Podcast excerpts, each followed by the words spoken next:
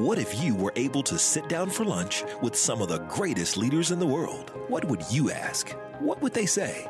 Welcome to the Lynch with a Leader podcast, where you're invited to join us in learning the spiritual principles behind big success. Here's your host, Mike Lynch.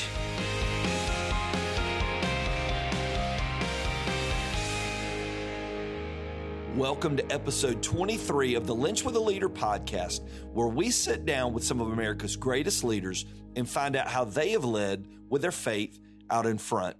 If I've never met you before, my name is Mike Lynch, and it is my honor to be on this leadership journey with you. I know you and I are both seeking to do the same thing, aren't we? We're seeking to be the best leaders that we can be in the place that God has put us. And it really doesn't matter the field that we're in. It really doesn't matter what we do for our title for a job. The key to it is that we are becoming the people that God created us to be. Today, you are going to really enjoy our time. We're sitting down with Ramsey personality, Chris Brown. He joined the Dave Ramsey team in 2014 to carry the message of stewardship and intentional living to churches nationwide. Maybe you're familiar with his podcast where he sits down and he talks about life, money, and hope. Phenomenal podcast. Or maybe you've listened in on Leadership Momentum, which really deals in that church world that I deal in every day. But I know this about Chris. Chris brings a wealth of experience. He spent eight years working with churches in North Carolina and Florida and drawing on his experience in the business world, especially in the real estate market. I'm telling you, Chris brings a wealth of knowledge. If you follow Chris online, he's one of the greatest guys to follow at Chris Brown on air. We'll have a link in our show notes. But he and his wife Holly have just redone a farm up in Tennessee, and it is a fascinating journey they've been on but you are going to enjoy so much. Not only what he has to say about money, which is a part of all of our lives, but his passion to help people be their best. So I want you to do me a favor. I want you to pull up a chair and listen in to my time with Chris Brown. Well, Chris, thank you so much for joining us today on Lynch with a Leader. It is an honor to have you, buddy. Yeah, honor to be on, Mike. Well, I've gotten to watch you walk from afar when you you haven't always been in the ministry realm. I know you spent some time in business and real estate. Tell me about that transition in, life that you went through to take you out of that world into the world that you're in now. Yeah, it is kind of a unique perspective to have the business background and now the ministry background. It, it really is uh, has a lot of advantages to it. I was teaching back in uh, the year 2000 to 2005. And um, that uh, particular salary at that particular school was not cutting it when my second child was on the way. And so I was in Charlotte, North Carolina, and it was a great time. The real estate market was booming. And um, my, my wife's family knew everybody in the area. So it was just a very advantageous move to real estate. And so I served in real estate for three years, even though I had a strong ministry mindset through real estate uh, really wanted to serve people. And uh, it's a big moment in their life to buy a home. And so I wanted to minister to them uh, during that key moment in their life. But uh, it was a good time. It was 2005 to 2008, eh, right before the recession, and things were great. But uh, I started off with residential um, real estate, and that kind of grew into the investment side where I started to flip homes. And uh, I don't know how many people have heard my story before, but um, I was using cash and flipping one house at a time and it was real safe and we're making $30,000 in extra money every 3 months. That's pretty good money. Yeah. Fresh out of school, about 5 years out of school and so we're doing that one after another and we're just banking some money and we're living way below our means. I think I'm 30 or 40% of our income just doing everything right financially. And then one day I decided to get greedy and uh, I said, why would I want to flip one house at a time when I can flip eight at a time? I mean, just wow. do the math. Oh, $30,000 every three months or 240 every three months. Hello. And uh, it was just that time where, uh, you know, I was had, I had access to the courthouse steps uh, before everyone else could know about these uh, upcoming foreclosures. And um, I did, I walked into a mortgage office and I borrowed a million dollars for eight investment properties. And Uh, it was the year was 2007. Oh and, gosh! Yes. For the next 30, this will hurt to hear for folks. Uh, next 36 months, I paid mortgage payments, nearly 10 grand a month, on eight vacant properties that I could not rent or sell, as the value of them was dramatically decreasing. So it was a it was a horrible experience, and that took me all the way to January of 2011 when I walked into a filled courtroom, looked a trustee in the eye, and said, "Hey, here's my situation." She said, "Oh, now we were in the South, so here's what she said: Bless your heart." or as a friend of mine says, that means you stupid idiot. exactly, exactly. So uh, you know, I told her, "Here's my situation." She said, "Here's your options. You really don't have any," and so because of that one month of bad decisions. Mm. Uh, uh, I filed bankruptcy and I've been clawing back ever since. So, uh, you know, during that time, I was involved in ministry also bivocationally. And, um, you know, um, you know, after that, obviously, I dove full time back into ministry, and that took me to several states. But uh, anyway, that's my background. Uh, you know, some business background. I have a, a degree in business uh, with a minor in ministry, actually. So um, anyway, I've just kind of got this mind that's uh, kind of caught up in both worlds. That's awesome. What going through, I know you would never choose to do that again. You would never choose to, but what did that season do for you? As crappy as it was, what did it do for you as a person that you are today? Well, you, you look throughout the scriptures and you see time after time after time where God doesn't tempt us but God does lead us through trials to wake us up. And as I, mm. with every house that I flipped and every $30,000, $40,000 check that I cashed, I became more reliant on myself. Mm. And, um, you know, I really feel like God put me through that trial. And, uh, you know, it could be debated. We don't, we don't know how God thinks. Uh, that's really very cocky of us to think that we know. We have finite minds. He's an infinite God. But uh, I became more reliant on Him. I hmm. was uh, humbled uh, in front of my wife and my wife's family and in front of my creator. And uh, it reminded me this is not about dollars and cents. This is about managing for the creator, about managing his blessings his way and for his glory. And uh, it took me back to the why of mm. personal finance. And it got me out of the just the dollars and cents and the additions and subtractions and multiplication and division. Uh, it's deeper than that. Finances is a spiritual thing. And so it reawakened that in me. Yeah. Do you do you feel like it makes you more understanding now when you're having somebody call into your show that goes, "Man, I did something and it wasn't smart and it wasn't." Do you feel like that that has created a um, that empathy inside of you to guide them out of that ditch that they're in? Yeah, I think you know uh, all ministries and uh, ministers uh, have a unique value proposition that they bring to the table, and I would say because of that experience in my life, my you use the word empathy, and I really think that's a good word my um, uh, level of empathy is really high. Mm. I can really sincerely empathize with the feeling uh, when you're standing there all alone, feeling like a failure. Um, so yeah, that really helps me out on the not only on the broadcast but also in the pulpit. So you go from full time business, messing with things bivocationally. You step into the church world in a campus pastor. Was that a tough transition for you to go into full time, quote unquote, vocational ministry? Now that I look back, Mike, I, I, think it was a huge jump. But when you don't know what you don't know, I wouldn't say it was difficult then. Now I'm looking back, I'm like, what did you do? uh, you know, you know, business folks. Um, I don't know if they actually think about church world in their everyday life, like what mm. that looks like. I, I, um, I was at Elevation Church at the time, serving as a, a lay leader, and um, I got called in on Thursday or Friday and said, Hey, we're launching this campus in 33 days. It's our first campus ever. And uh, we're going to launch it in 33 days. And you will be the campus pastor, not can you? Uh, you will be. Wow. And, um, and I said, Well, okay. I just said yes. And uh, I started that next Monday. And uh, the executive pastor gave me a humongous Dell computer that weighed more than I did. I shared the front desk with the receptionist. I didn't even have a desk. And I remember opening up Excel and going to cell A1 and the blinking cursor. And I remember putting in um, Holly's mom. And then I, and then A2, I put in Holly. And I went down the list and I had like four or five names there of family. And I'm like, okay, we got a campus of five. Wow. Ministry. And I'm like 33 days later, I'm like, we launched with the, you know, um, you know, four or 500 people and it, it worked out great. Um, but I don't know if I thought about it. Now, two weeks later, I got my first paycheck and I'm like, oh shoot, 70 it was a seventy thousand dollar pay cut. And I'm like, oh shoot. So looking back, I don't know if I thought about it very much. Yeah. I just know that I was called to do it. They called out some things in me as a lay leader that they saw uh, a call to full time ministry.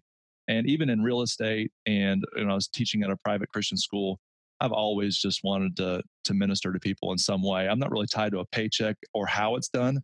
I just want to make a change in people's spiritual lives.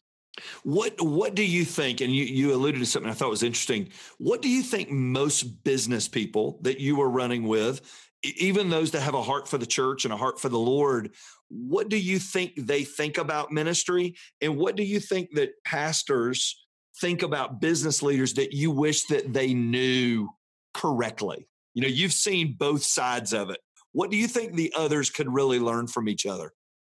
Yeah, and you know what, Mike? I'm actually, you know, because of that experience being real estate and being in the church, I had that, but I'm actually back there now in a weird way. That's now right. my role at Ramsey Solutions, I'm a Monday through Friday ministry. Hmm. And I kind of am just like uh, I go to church, like I'm I'm in the seats. I don't have a role in the behind the scenes, and so I do, I have noticed some things. Um, one of the things is when you when you look into social media, uh, social media is a great thing for ministry um, and you keep people informed and uh, you you brag on God about what God's doing in the church. But um, I don't know. This is for everyone to evaluate where they're at with this. I don't I don't know who's who on this, but I think there is a uh, subconscious feeling that everyone's following like every waking minute of every pastor. The, the mm-hmm. business leaders are not doing that. They're not mm-hmm. thinking about the church all week long. So I would just say don't assume that they are because they're probably not. So if it's just to keep them informed, that's fine if you want to throw out like but uh, like thinking that the business leaders people are busy during the week they're not holding on to every word. Like so to that's right. got to update you know they have to update people on what you're doing every five minutes just so you know they're not wondering. That's right. So i know that's of like kind of a shallow level a superficial level. Yep. Another thing that i've noticed is high capacity folks specifically uh, whether becoming giving or serving or their professional roles in the marketplace. One thing that's really good for us all to know is they will likely not respond to a mass call to action. So if you're leading the church to do some big initiative, the high capacity folks are not going to fill out the card. Mm. They're not going to go to the event. They're not going to give above and beyond. They're just not going to do it. Uh, for some reason, in the psyche of a high capacity just attendee, they need to be talked to one on one or one mm-hmm. on five or one on eight or one on 10. Um, it's just something I've noticed uh, with uh, some of my peers um, and talking to pastors all over the country. They have the same, they, they, they feel like the, the, the, the high capacity folks are not engaged, but no, you have to talk to them differently. It's weird. There's something that happens with that particular demographic where they feel like they have to be talked to directly. Mm. Um, another thing for uh, church leaders to to remember is the people in the seats high capacity or not they pick up on ulterior motives very fast. Mm. they can see between the lines. They really can. Um, uh, so just take that for whatever you know if somebody wants to take that just make sure that your motives are pure on any initiative before you get up there and um, announce something. And the lastly i would say um, people are starving for results. They just are. They're starving for results. Uh, you know, people are, if you want them to engage on any level, uh, giving or serving or um, just engagement overall, uh, you know, whether it be an annual report where you're reporting how much ministry was done in a quarter or a year, or giving what your giving has done, what the, where the finances were spent, uh, however vulnerable you want to be on that report, people are starving for results and they're not going to engage somewhere where there's not results. And I mean like like significant results for, and you might be a small church listening to this, for your stage of development. Mm-hmm. Don't try to compete with the big 50,000 person church. But for your stage of development, there needs to be results. If it's just playing patty cake each week and meeting together for an hour and a half and sitting together and singing kumbaya, but there is not significant life change or people being served in the community, people will disengage probably within the year. Well, that is good. And that is telling you that is some good stuff that you laid out right there. And I think, you know, and I think we're all caught in that trap of feeling like you know the the world's dependent on us and they want to know everything we're doing and they're they're always peeking in when when reality is their their life moves at such a speed that they aren't that way knowing what you know and you've been in the campus world at a great church and you're at a great company now knowing what you know about these high capacity guys and leaders what do you think goes on in their psyches and and probably subconsciously they don't even realize it that makes them not just jump on with everybody else mm. is it, it what why do you think that is any idea on that well i think number one for high capacity and non-high capacity is trust mm. they can trust leadership uh, trust their competency and a totally separate uh, you know as you're measuring this and you're listening to this you're like always obviously someone who's listening to this is trying to learn whether they're in the marketplace leading an organization or a ministry. There's two these are two totally different concepts. Trusting your competency and then a totally different situation trusting your character. Well that's good. They're two different things. They want to know that the dollars that they are giving or their time they're investing is going to have long-term fruit short-term fruit and long-term fruit but they also want to know that they trust you um, so that's number one by far uh, results would be another one um, and then a community for them to belong to. And I would say this for those who are middle aged adults and higher, they m- probably are more concerned in their kids having a good community than them having a good community. If you're wondering why you can't keep high capacity givers or high capacity volunteers, it's probably because and you don't have a good youth group or good elementary age uh, ministry. And by that, I don't mean like bells and whistles, and I don't mean flat screen TVs. I mean good ministry for them to belong to and for them to uh, build their self esteem in and grow in the Lord. Um, like I know for me, I'm middle aged uh, right now, and and uh, I'm picking churches based on how well my kids engage because I feed myself during the week. Most you know, well, most weeks I'm not perfect, but uh, that I, am not really reliant on that one hour experience. And I've right. already seen all the entertainment stuff. I've already seen the big lights. So uh, and most people have. So it's it's really what meat you're going to provide for their family. That's that is. Uh, I hope everybody listening takes that in. I know I've been at North Star 20 years, so getting to work with some of those leaders through those years, you have you have nailed it. Mm-hmm. And a lot of them, it's it. And you don't want to say it's a built-in skepticism, but they didn't get where they were by just giving things away. Mm-hmm. But they're but they want to give, and they yeah. just are looking for that right. Well, that's that's really hey, good.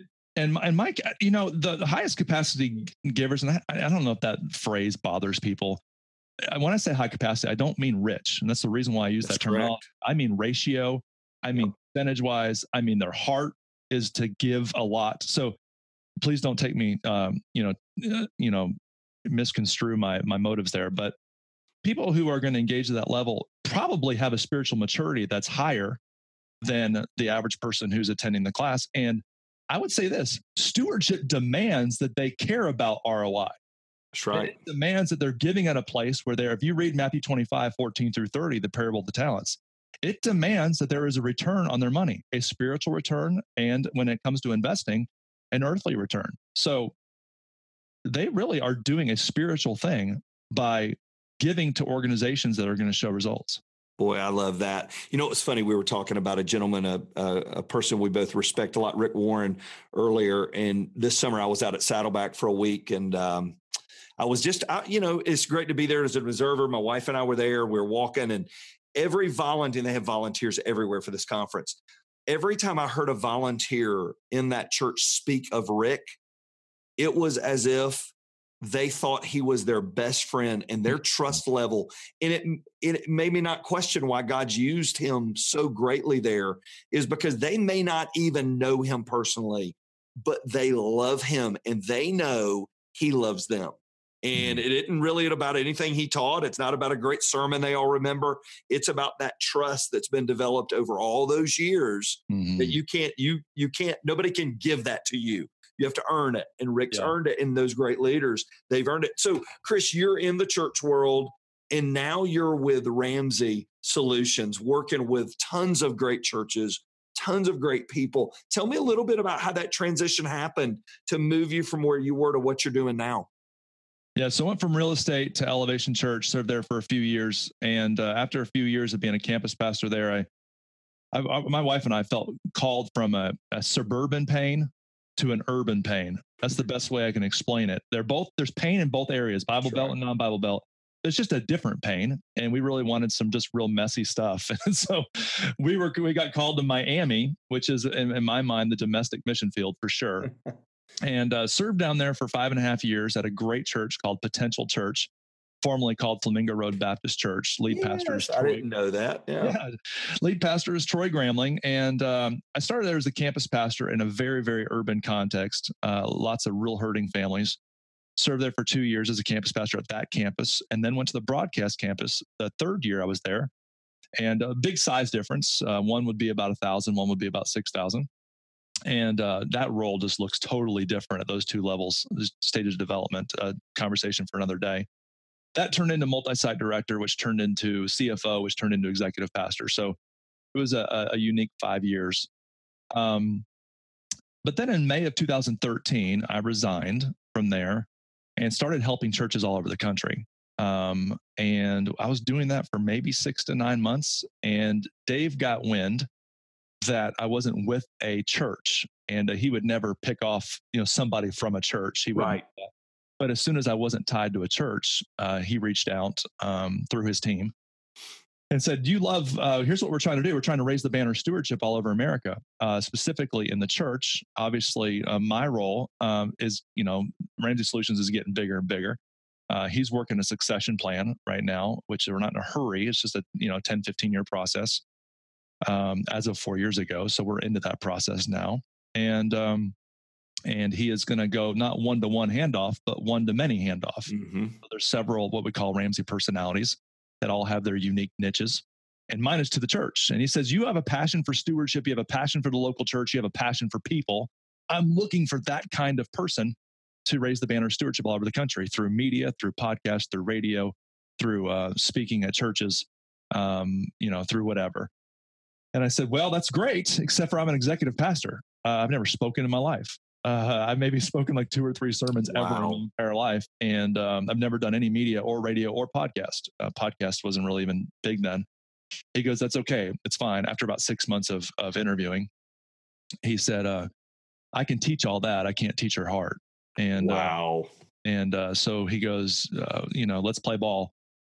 And so I signed on January 6th of 2014. And so we just hit, um, just recently hit four years and it's been a great ride. What have you learned most from him about being a leader? Because on the outside, so as an outsider, I hear, you know, your podcast or one of the other guys' podcast, they'll play clips of Dave speaking and you're just hanging on every word. you know, just listening, you're like, oh, it's only two minutes. I need more than that. What what what is it you learn most from him about leadership that you went, good night, man. I had no idea. What would you mm, say? That's a great question. Uh, you know, you've ever heard the saying, don't ever under prom- over promise and under deliver. Mm-hmm. Uh, when I was signing on with Ramsey Solutions, I felt like they over promised. And then since I've been here, they have over delivered. Like they said it was going to be amazing. And I was like, yeah, whatever. I've been around some great leadership. I was around Troy Gramling. He yep. was like a Maxwell disciple. And I've been around Pastor Furtick. And then even in my two roles before that, I was around some leadership geniuses. And so I was like, yeah, whatever. Well, I read EntreLeadership. I'd already read it before, been to the class even, um, uh, the, the, the, the event master series. And I was like, okay, this is our playbook. This Ramsey was saying, this is our playbook of how we run this company. I'm like, well, yeah, sure, whatever. It's probably 70% true. Mm-hmm. Um, since I have been here, and this is no exaggeration, and if he were to make me mad tomorrow and you were to interview me a month later, I would say the same thing it is the closest I've ever seen to textbook leadership. Wow. I mean, it is like everything I've ever studied. And I've read, I, th- I think last count was 138 leadership books, which I know some people have read like more than that, but whatever. That's my personal journey. Um, it is everything from communication to character to integrity to um, uh, consistency to scalability, succession to um, sustainability um, making the right decision the first time. Are they perfect? No. But this place is literally a leadership clinic, and mm. uh, I'm ridiculously honored to be a part of it. That is incredible. Do you feel like it's made you better during your time there? So you've been there almost four years now. Are you a better leader now because of being there? Yeah, you know, there's a scripture that sticks out in my mind. Uh, 1 Corinthians 15 33. It says, Do not be misled. Bad company corrupts good behavior or good habits or good uh, different versions out there. The same thing is true around surrounding yourself with people who are amazing. And I feel like just being in this environment, there's a good, healthy pressure, not a, an unhealthy comparison uh, pressure, but a healthy pressure to always be raising my game, always be adding value. And uh, since I was, you know, I was a fourth, a 398th uh, staff person that was hired uh, four years ago, and I think we just hit like 660. So um, they just, you know, keep hiring geniuses all around me, and I'm like, oh, I do not belong here. and we're not getting younger either. I know. I know. You're like, good night, man. This, yeah, isn't, so. this isn't right. This isn't right. I feel spoiled to be in this environment, and I would say that if I didn't work here, and if they made me mad tomorrow, uh, it is um, the right thing to do is to give honor where honor is due, and this place is amazing. That's incredible. I, lo- I love that. And that, you know, that's what it appears to be. And just you, it sounds like, and of course I don't know Dave, but he sure comes across like a lot of it's just intuitive. It's just built into his DNA and he works at it and learns it. It's sort of yeah. one of those, yeah. It so being a student of leadership, what do you think is the biggest difference between just a good leader and a person that's a spiritual leader? What would you what would you say to that? I think it's the why. I, I mm. really do. It's it's you're going back to uh, that's why I really like uh, our definition of stewardship, managing God's blessings God's way. Okay, that's second. That's that's two thirds of it. For God's glory, mm. not for our glory. It's not for the growth of the church. It's just doing the right thing to glorify God. And if you think about the why, you're not just using the task to build people. You're using the ta- you're using the task to build people, not using people to do the task. It's a mm. huge difference. So, like, it all goes back to the why. It's like, okay, so I want to I want to develop this person. Is it so that we can have a high attendance on Easter? No, it's deeper than that. We're going to use Easter, what happened historically, what happened in our faith, to grow the community and grow us by ministering the community. So, spiritual leadership and regular leadership, I feel like it's almost the difference between kind of like the difference between leadership and management. You're getting people to want to instead of have to, and you're pointing everyone back to the why. This is so that we can honor God by developing people. And, and really, you're making disciples, not making leaders. Um, one of the things I've even been guilty of is, hey, make sure we're developing leaders. What's your leadership development look like? Well, I, I feel like if we're really doing it right, and this is really just um, a you know a, a play on words and maybe over analyzing it, but we're we're developing Christ followers. Leadership is a spiritual thing. If you read the scriptures, you know cover to cover, like we all are in leadership. We all have different spheres of influence, and when we are not stewarding that leadership platform, I really feel like you know we're leaving stuff on the table, and I think it's a disappointment. Um, it's just, you know, you're not living up to your potential. And so anyway, I'm very passionate about leadership. Even if you're listening to this and you're a, a maybe a, a stay-at-home mom and kids are at school and you're feeling like, or a stay-at-home dad, and you feel like you're looking around, you're like, who am I influencing? No, you are. In, everyone's influencing somebody, even if it's the neighbor, even if it's the, it's the ladies or the guys at the gym. That's it, boy. And I love that. And and you and I talked a little bit before we went on the air. I, I don't think it has anything to do with your role. I don't think it has anything to do with your place or what your title on your desk or office may or may not be. Everybody's a leader. And I don't remember if it was Andy or Rick or one of the John or somebody I heard say our greatest leadership may be the the the child we're raising in that home who stands on our shoulders and does the great things that we always hope to do that that may be our best leadership and yeah so be it. How do you continue to grow? So here you are, man. You've been walking with the Lord for a long time. You've you've worn a lot of different hats in some pretty awesome places. How do you continue to grow yourself in that category spiritually? You know, one of the things about having a leadership podcast is, and you know this, is it's kind of got like a little bit of a selfish ambition with it, also. Yes. Uh, selfish. I, I feel like it's all about surrounding yourself around people who pull you uh, pull you up uh, emotionally, uh, spiritually, physically. Um, you know, um, when it comes to leadership. Uh, so, right now on my on uh, my leadership podcast, I, I feel like it's given me perspective. Like for instance, the average person who's listening uh, in on this podcast probably has served at maybe two or three, maybe four churches max um, in their in their in their ministry career. Well, I'm the same way. Uh, I'm the same way. However, because I've been able to talk to so many people from around the country, it broadens my perspective mm. of Bible Belt versus non-Bible Belt, different denominations, uh, different geographic regions, uh, different genders, um, uh, different races. Uh, I've been able just to see, you know what? I was so dogmatic that my way was correct. and uh, you know, it's funny because my wife and I served together. Uh, we've served together throughout, you know, but I do this role separately from her now. And now she's an executive pastor and she has this um, she really does have this. Um, she'll come with some strong statements of like, this is why I, you know, I believe what I believe. And I'm like, well, yeah, well, I talked to, Boom, talked to Boom, talked to Boom, talked to these three, four people, and they're having success. It just came up actually with Christmas services. Oh, you know, because Christmas was on a what uh Sunday? I forget. Yeah, Sunday. Christmas Eve. Christmas Eve was Sunday. Yeah, Sunday. That's right. That's right. And it was like, do you have morning services? Do you have night services? Oh my gosh! And there's this big, huge wrestle about it. Whether do you add a service? Do you not add a service? Do you do Saturday? It was crazy all over the country. And what do you do? And I'm like, Holly's like, that's why I believe. And I'm just, I was like laughing at her. I'm like, I literally have talked to 50 different pastors. They're doing all 50 different things and they're all going to be just fine. yep, that's exactly right. It's their context in their geographic region. And so for me, growth is just hearing from different voices, uh, even from denominations that I would never sit in that seat just because stylistically or even theology wise, but you pick out the, you know, eat the fish, spit out the bones. And if it has nothing to do with the core essentials of the faith, learn from them. And it's still an organization from a leadership perspective. What eh, out of all the guys, and, and I don't want you to name guys by any stretch, but what are some of the traits those leaders, the great ones you've interviewed on your podcast, and the, the people you look back and you're like, man, this guy was he was a hammer. He was he was awesome. What are some of the traits those leaders denominationally may be different, theology may be different, but yet the core values of who they are as people. What are some of the traits that have stood out to you about those people that you've talked to? Well, there's a, a few uh, individual interviews that really stick out to me, and again, the the uh, variety of perspectives will come out in in this answer as well.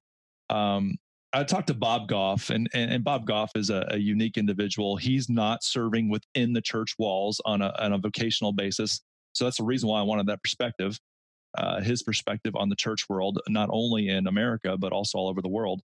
And uh, it, really boiled down ministry down to just love people well. Mm. And I just feel like the reason why people look at Rick Warren the way he does for years is because he's just loved people well. Probably some vulnerability in there, mm-hmm. some transparency that people are really connecting with as well. I don't go to Saddleback, so I don't know that for sure, but my guess is that's what people are connecting with. And consistency over time serving the community. But just loving people well with Bob Goff. Another one was um, uh, Pastor Steven Furtick uh, interview, but just the whole idea of unqualified. My entire ministry, and, and people resonate with this a lot. I've felt unqualified. I should not be in this room. I have felt that way every day of uh, a 15 year ministry. Um, and, and, so the fact that he's still feeling that way, even though he's on top of the world right now, it was just refreshing. Uh, most people that I talk to, uh, if not all, um, all think that they are still unqualified. They have insecurity inside of them to do whatever they're doing.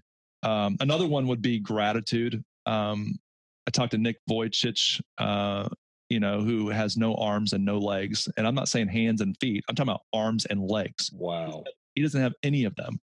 And even getting him in the studio and getting him on a, a chair and putting the mic on his on his head and giving him a, a drink of water. Like those are all big, huge challenges. And he probably is the most gratitude filled person that I've ever interviewed. Um, so the gratitude piece was a big for me. So learning from all these different perspectives has just been absolutely huge. If there was one common thing, Mike, it would be um, urgency, uh, mm. a healthy urgency. And I know there's there's a line between urgency, spiritual urgency, and earthly ambition. Uh, there's probably a mix of those. You know, with every level, there's new devils. So in leadership, one of the biggest devils that we have in leadership is just earthly selfish ambition and pride. Those are two things that you've got to check yourself every day. Is this about me or is this about God? But I feel like all the people that I've had on the show, I've ran them through a filter. Are they just ambitious and opportunistic, or are they spiritually urgent? And I really feel like all of our guests have been spiritually urgent. And of course, I admire that. And I love what you guys are doing helping the church. You know, the stewardship solutions you guys are set up, and y'all are seeing some pretty amazing things happen across the country with churches that are embracing you guys, paying off tons of debt. Is that something that's become a real fire in your belly to help churches and to see them not just succeed, but to see them enjoy ministry? Well, one of the advantages um, or the blessings that I have is to talk to leaders from all over the country and see what's working and celebrate with them, uh, celebrate with them about that. But I also hear on the other side is what is the number one struggle that they're all having. So you talk to them in a lobby, or you talk to them at a conference, or you talk to them at their at their place in the green room, maybe. And the number one problem is that everyone has less resources than their vision. Mm. Uh, number two problem right behind that is they can't figure out discipleship. And so for me, I don't like to just point out problems. I like to bring solutions. I like to be part of a solution. And um, I am a firm believer that uh, the probably the biggest problem throughout the country is that you've got a lot of people saying amen, a lot of people cheering on the visions, you know, radically worshiping and have great intentions to serve in the ministry. But the average church that's listening in right now, you have a core of maybe what, 15 to 20% of mm-hmm. your attendees? And it all boils down to what I think is this one statement people are intentioned, but they're not positioned. Mm. And being intentioned for ministry is nothing without being positioned for ministry. The bottom line is, is that people have no margin in their life. And where there is no margin, there is no ministry. And we get frustrated as church leaders that they're not engaging. Well, the bottom line is, is you can't ex- you can't expect what you don't equip. Mm. And so if we know the number one, I feel like the number one obstacle in the church today, the number one competition in the church today is not other churches. the biggest competition in the church today is Visa. The biggest competition in the church today is debt. And uh, if if that's where they're they're all focused. I mean, right now the latest stat since I've been working here, the stat for paycheck to paycheck has gone from 70% living paycheck to paycheck to 76, and the latest research is 78% mm. are living paycheck to paycheck. Now, if we know that's a reality and they're walking around and all they can focus on is that next paycheck, how can they even care about the ministry? They're worried about can I keep the lights on? Um, every dollar that comes into their hand has an obligation to the past, so it has no opportunity for the future. So if that's the case, no wonder they're not engaging. It's not because they don't trust the leadership or there's a leadership lid. Now, some of that stuff may be in play also. But when they, that bucket comes by, and they're going to give a tithe to some general fund, which they have no idea what that even means, or they're going to keep the lights on, they're not going to give. Um, and I, well, you and I know it's not because they're keeping the lights on. It's probably because the big, huge payment on something, but they don't equate it that way. They don't look at it that way. So I'm very, very passionate about. I feel like, you know, I want to be part of the solution. And I know we're always begging for, oh, can we just get a 2% increase in giving, 3% increase in giving? And like we'll put a giving kiosk in the lobby and we'll we'll like, like all these little ideas people have been doing that for years oh, yeah. right? But there's got to be a paradigm shift. Hmm. um, you know what? Maybe it's not the action that's the problem. Maybe if we go back and change the belief system and teach people what it's really about how to handle finances god's way and god's for god's glory. It's a spiritual component that'll yield different actions which will yield different results. So i like getting people back from let's not just teach on tithing. Let's teach on how to manage the 100%, not just the 10%. So, anyway, you opened up a can of worms with oh, me there. I love it. I, I, have to I have to really discipline myself to shut up. But I'm very I think this is a game changer for the church. I believe it is too. And you nail, and I know you're very passionate about a lot of your writings and what I've heard you speak on. That debt and that money issue isn't only something that affects them while they sit in there on Sunday mornings and they can't give. Behind the scenes, when they close that door in the afternoons, it is putting putting as big a stress on marriage as anything else. Have you found that to be true? in working with people that that that debt issue and that how you handle money issue is just ripping marriages apart yeah well that you know it turns out that the scripture proverbs 22 7 is still true today uh, the borrower is enslaved to the lender and romans 13 8 says owe no man anything except for the debt to love one another and so what happens in marriages is they feel enslaved when another word for slave would be like entrapped right you feel like you are in bondage. You, you've got no options. So what happens is you start making decisions and you start responding out of being desperate mm-hmm. or in fear or feeling like you have no options well that that gives you a you respond differently you respond uh, reactively instead of having a conversation proactively personal finance the number one cause of divorce in america is money fights and money problems actually uh, there's this um, topic out there called financial infidelity mm. i don't know if mm. you've ever heard of that no. term before but it's actually an epidemic in america and uh, 50% almost 50% of american uh, married couples would admit that they're keeping money secrets from their spouse. Wow. Uh, maybe on the big side or the small side, but that is a huge communication problem. You know this, Mike. At the foundation, the, the, the central fabric of a good marriage is trust and communication. And you think about there's no other element in a marriage that touches every area but money. Money touches every area. So if you've got a breach in trust and you have a breach in communication, about the very topic that touches every area of your life, including parenting, recreation, clothing, transportation, shelter, you name it.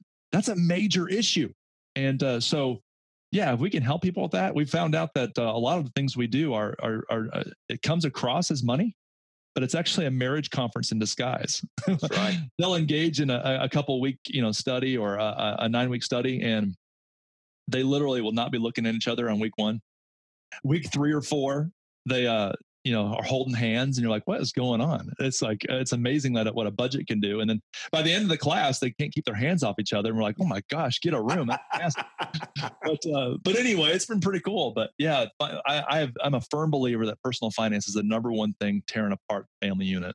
I totally agree. And with what you and Holly have walked through with all the stuff that went on out of the business, I'm sure you have felt all of the things that they could ever feel mm. of what that you know how, how do you feel like y'all survived it? How do you feel like looking back now in the rearview mirror on those crazy years? I'm sure when you're almost got ptsd coming out of coming out of those tough years how did you guys make it as a couple and get stronger as time went? Well you know uh if i were to kind of re- like dive into the variables that were were then and now, one of the things was, you know, my humility to immediately admit fault and not point blame and say I'm the one that made this decision, not you, was a like a, maybe ten percent of it. Uh, probably 20% of how we've kind of thrived throughout all this was just her amazing just just absolute grace mm. would be another one uh, maybe 10% would be um, because i have a lot of change in my pocket a relational change with her. I've done a lot of things well as a husband, mm-hmm. but all that small stuff, it literally is the main reason is God just said, you know what? Everyone, he's like, I just want to leverage the story. Yeah. I, I just want to, I want to leverage this story. And so I know that he's like, you know what? I need this marriage to stay together because I want to teach people long term that there is hope. I want to teach people, you know, the Bible says hope deferred makes the heart sick. And my goal is to make sure that people have hope. Um, and I want to, so I always keep that in mind. I know that God wants to get something out of my story and out of the pain that was involved in it. And so for me, every chance I get, I tell the story, even though it's painful to reopen the wound. I tell the story just out of stewardship. He, mm. It's his story, not mine. And so I want to suck the nutrients out of it, even though it's painful, uh, so that other people not only will avoid it, but if they're going through it or are about to go through it, that they would be, um, you know, encouraged by it. Well, that's good. Was that your, because I think every leader, no matter their field, whether it's coaching or business or whatever it is, everybody enters that season and in that season where the enemy distracts us, distracts us, disrupts us, or discourages us. Was that your darkest season in leadership that you say that, man, this, this could have kept me from being where I am today. And I think every leader walks around with a white towel in their pocket, you know, to go, is this the one I'm going to wave it on? You know, I've I've been there. In fact, I shared about it Sunday in our in our church. was that that season for you, or there's an, was there another season that was a tough one for you to walk through in leadership? Probably the darkest, yeah. If you're using, you know, uh, that word, uh, there has been some real challenging times, um, and maybe somebody would uh, understand this. But when I went from being a remote campus pastor to being a broadcast campus pastor. Mm. There was a season where we were hitting a, a uh, definitely a a growth lid, um, you know, a milestone where you know what got you here won't take you there, kind of thing. And mm-hmm. we had some old guard that was still, you know, revo- you know, involved in some really old thinking that was not relevant to the cult- current culture and systems. And we tried to move them along and try to encourage them, and but it just obviously wasn't going to happen. Um, but when you go to be, a, and maybe some people, this is kind of a niche thing, but hopefully people can translate this into their context. You ever been frustrated that uh, you are supposedly over something, but you don't have control over it? yeah. um, so when I went from remote campus pastor to a broadcast campus pastor, it's like, hey, you're over the team here at the broadcast campus. However, all executive leadership went to church at that campus. So it was one of these things where, hey, Chris, we need to turn over most of the staff. Uh, and they did it in a kind way. It wasn't like a real mean way, but it, it was a reality. And we've already tried to challenge them. They're not stepping up. And, um, but I had just gotten there and didn't have a chance for me to be able to challenge them personally. But it was just a really tough six mm. months, nine months where I was brought in to be the axe person. And that's how I was starting my ministry at that location. And so looking back, that's probably something that I would have done a little bit differently. Uh, and they probably would say the same thing. But uh, that was a really hard season for me. I don't know if it's dark, but it was probably my biggest leadership challenge. It taught me the most. Uh, now looking back, what I would do differently. Yeah. Uh, yeah. So, uh, you know, and it's funny, you know, on this podcast, I'm talking a little bit about some of my weaknesses, some of the things I've done wrong. And I'm a firm believer of this that people are impressed with our strengths, mm. but they're influenced by our weaknesses. Agreed. Um, and for me, I try to on the podcast or on this podcast or anything that I'm I'm doing, I try to lead out with what I've done wrong and lead out with my weaknesses because two things. One, I agree with what I just said. And two, it's good for my own spirit it's good for my heart to admit it publicly. That's, it's so true. It's so true. And then you start going in the file folder and you're like, God, there's a lot more of those than there are strengths, man. This, I don't know. This, I don't think it's supposed to be like this. Yes. But I, well, I appreciate that. And I, and I want to tell you, and of course, I've never met, we've never met. I follow you from afar. I'm a fan of what you do. Man, that comes out even when you're not talking about it. Mm. And is a, I think there's a humility that comes from it. And it's, you know, what is it? Uh, scripture says it's the aroma of Christ is mm-hmm. that, you know, when, when Jesus presence walks in a room, it's not condemning, it's loving and it's understanding. And man, you, you, you do that well. You really oh, do do that well. I, I, feel like when it comes to money, you need it. Like, cause I think it's a real tense subject. And, uh, you know, if you come across as some like uh, expert authority and like I've always done it right, it's just people are already on edge and they're not wanting to receive it. So if I can stand up in a room and say, "Hey, I've made the biggest mistake in the room," kind of it yeah. level, levels the playing field. so one day when your when your kids are talking about you, or when Holly, who I've heard so much about through the years, is talking about you, how do you want them to describe you? Mm. Looking back and looking back on your journey, and they were saying, "Okay, I want you to write a sentence about your dad or your husband." What would, what would you want them to say about you? Yeah, well, we have a mission statement as a family that this would be your, your, your clean answer, and then I'll give you the messy one. The clean answer is on earth as it is in heaven. Mm. That's our mission statement as a family, and that encompasses a lot of things. Um, it's kind of like a little bit of what would Jesus do, you know, kind of thing. Like you know, whether I'm reacting to something relationally or what I, an activity that I'm a part of, how I'm going to spend my day, what my calendar looks like, what my checkbook looks like on earth as it is in heaven. How would I do it if I was in heaven, sitting on the throne right next to God? Like, you know, um, uh, right next to his throne seat, uh, uh, not on the throne. You get yeah. it. I got you. back from the humility world, back to the yes, throne exactly. in heaven. took a turn. Took a turn for sure. Um, but um, you know, the messy answer is I would want um, a humble, you know, uh, and real humility, not not um, forced humility, just a just a realness, uh, authentic, um, honest, um, definitely not perfect, but immediately admits his weaknesses and his mistakes. Just uh, yes, last night um, we have we just bought a farm and we have a little bunkhouse. This is a quick story, and um, we had uh, we had said, you know what, we are going to tomorrow we're going to have a work day, and we all we talked about it, what we're going to do. Here's the 15 things as a family. We're all going to go over there. I got three kids, 13, 11, and nine.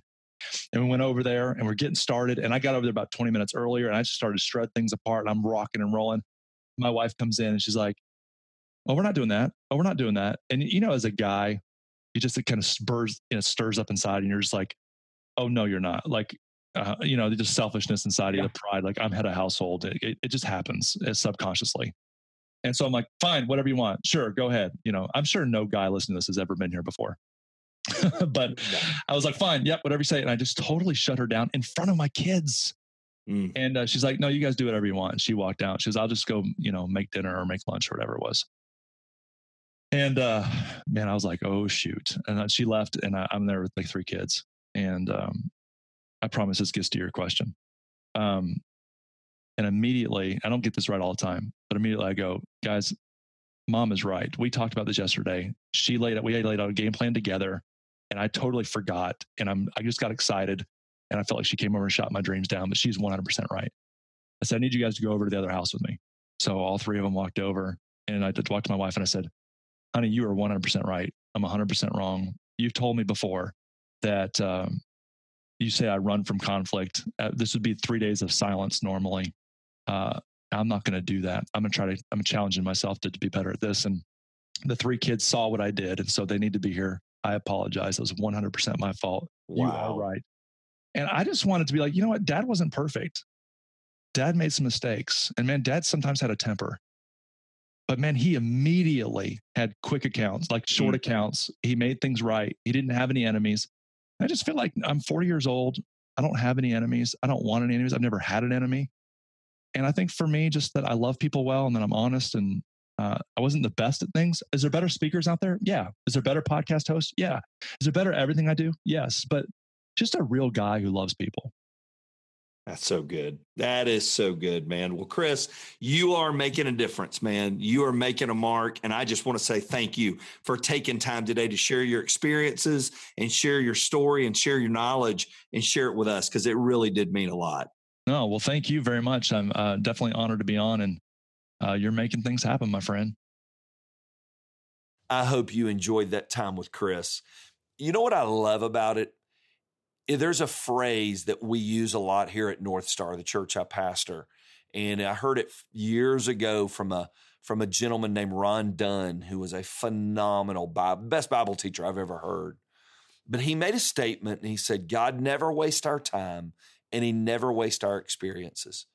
You know, when God used Chris in all the different facets, whether it's in the real estate market and then losing everything, going into the church world, and now what he does with Dave Ramsey. God is using all of those experiences to make him the leader that he is. And I love that. And I love that Chris isn't looking back going, yeah, I regret that. And yeah, I would do that, which we all do. We, we would do things differently. But he sees how God's hands at work in each of those parts of his journey, and he's letting God do what he chooses to do. And on top of it, and one of the things I've learned in so many of these interviews, I did not know Chris prior to our time together. Chris is kind, and Chris not only wants to further the kingdom, he wants to help as many people as he can be the best that they can be. And he's been a great, great friend to me, helping get this podcast off the ground. So, Chris, thank you.